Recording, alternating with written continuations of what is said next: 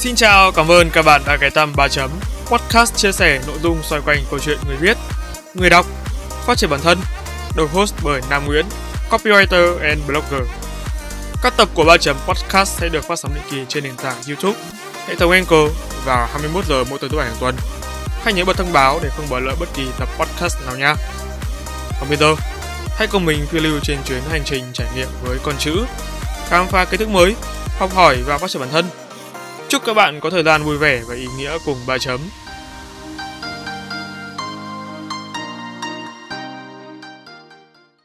Chào mừng các bạn quay trở lại ba chấm podcast và mình mới bị F0 về, mọi người ơi. Có lẽ là mình sẽ phải công bố ngay ở trong phần đầu tiên này, đó là có khi là cái giọng của mình nó sẽ không được như bình thường nữa đâu. Bởi vì là mình đang bị di chứng hậu Covid, nó ho một cách kinh khủng khiếp và ho liên tục luôn. Cho nên ý là mình cũng không muốn là sẽ phải dừng cái quá trình làm podcast lại tại vì là mình biết là cái di chứng ho này nó sẽ không thể nằm tránh khỏi được mất rất là lâu để có thể hồi phục. Cho nên là mình sẽ phải cố bằng mọi giá làm quen với nó thôi và chấp nhận một cái sự thật đó là giọng của mình nó sẽ không còn được như hồi xưa nữa.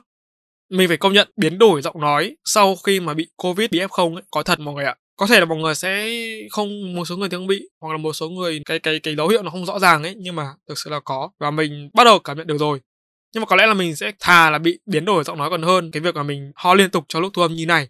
Thật sự là chưa bao giờ mình thu âm một cái tập mà đáng lý ra chỉ trong vòng 10 phút và bây giờ nó nhân gấp 3 lần lên các bạn ạ. Thật là quá khủng khiếp.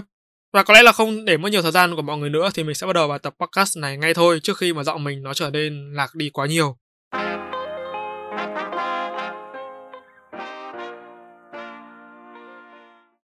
Tập podcast này sẽ nói về một trong những chủ đề được nhiều newbie quan tâm nhất, đó là lý thuyết cho viết.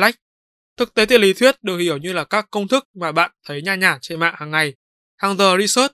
Và liệu đã bao giờ các bạn suy nghĩ tại sao thật khó để ứng dụng những công thức ấy vào trong bài viết chưa? Hoặc các bạn nào đã tiến đến cấp độ như senior hoặc cao hơn, trong một khoảnh khắc nhớ lại bản thân đã từng bắt đầu xoay sở ra sao với nó.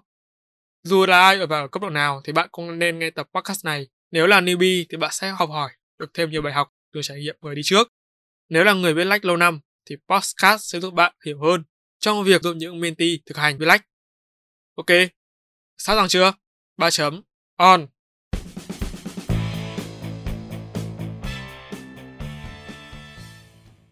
Câu chuyện áp dụng lý thuyết và thực hành như thế nào để đạt hiệu quả có lẽ là không còn xa lạ với nhiều người. Đối với người viết thì việc đọc các tài liệu hướng dẫn về ứng dụng vào công việc thực tế là điều không đơn giản, nếu không muốn nói là cực thật khó khăn. Có thể mình là người khác biệt, thế nhưng vào thời điểm mà còn là junior writer ấy, thì việc đọc và học theo các công thức viết lách đối với mình rất khó khăn. Mình cảm thấy là việc tuân theo một hình mẫu, một cách thức cố định khiến không gian sáng tạo nó bị bó hẹp.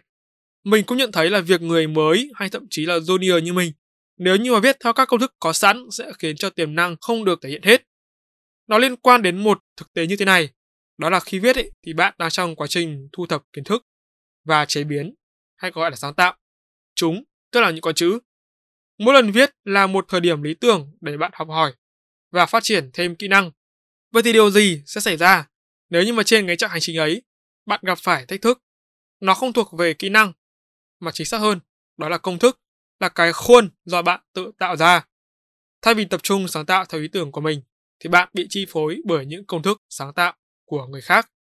Là dĩ nhiên, mình không cố ý nói là những công thức viết là vô dụng. Chúng vẫn cần được áp dụng khi thỏa mãn hai điều kiện sau.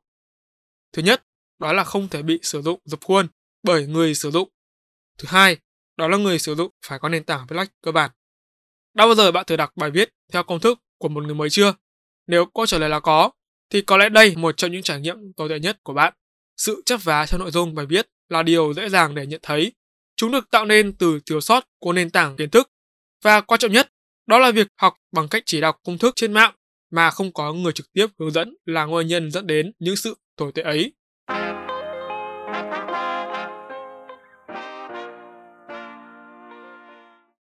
Lý thuyết thể hiện kết quả tích cực của trải nghiệm.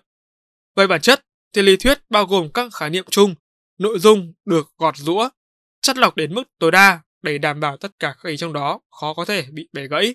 Chính vì vậy, lý thuyết dành cho tất cả mọi đối tượng, bất kỳ ai cũng có thể đọc mà hầu như không gặp bất kỳ trở ngại nào về mặt hiểu vì những kiến thức được đề cập trong lý thuyết đều rất chung chung, nên không dễ để mỗi người rút ra bài học và thực hành một cách tốt nhất.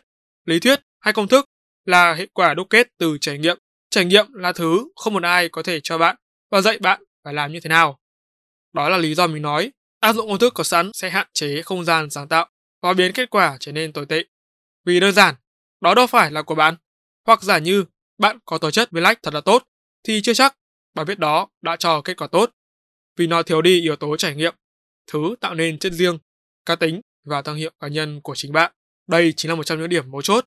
Nếu chỉ đọc lý thuyết và áp dụng máy móc khi thực hành, người mới sẽ một hạn chế khả năng sáng tạo, hình thành lối tư duy dập khuôn, máy móc và hai bị động khi giải quyết kết quả tiêu cực. Ví dụ như phản hồi bài viết từ sếp, độc giả, đánh giá xếp hạng trên Google không được tốt, vân vân và vân vân. Nhưng trước khi đối diện với các kết quả trên, thì người mới sẽ bế tắc trong công việc. Từ đây, sinh ra điểm mấu chốt thứ hai. Đó là một, họ nhanh chóng nản chí, chấp nhận bỏ cuộc về những suy nghĩ tiêu cực trong quá trình cố gắng tiếp cận sai cách với nghề. Và hai, là hình thành góc nhìn lệch lạc về nghề. Nói vậy không có nghĩa là mình cho rằng lý thuyết là mớ nội dung sáo rỗng và phi thực tế. Điều mình muốn các bạn hiểu đó là nếu chỉ dựa vào lý thuyết mà mong muốn trở thành cái viết tốt, thì kết quả sẽ gần như là bất khả thi.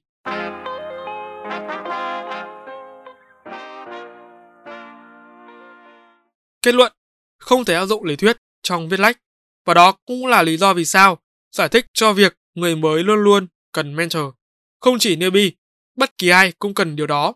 Vì mentor là người giúp chúng ta có được một phần sự trải nghiệm chân thực, giúp chúng ta nhận ra lỗi sai cần khắc phục và sửa chữa. Bản chất mỗi công việc hay kỹ năng để hướng đến một kết quả duy nhất, đó là sự thực tế. Người viết lách dù thực hiện công việc trong bất kỳ lĩnh vực, yêu cầu hay hoàn cảnh nào, thì kết quả cuối cùng được quan tâm vẫn là đáp án cho câu hỏi làm thế nào để họ chịu đọc và tiếp thu sản phẩm của bạn.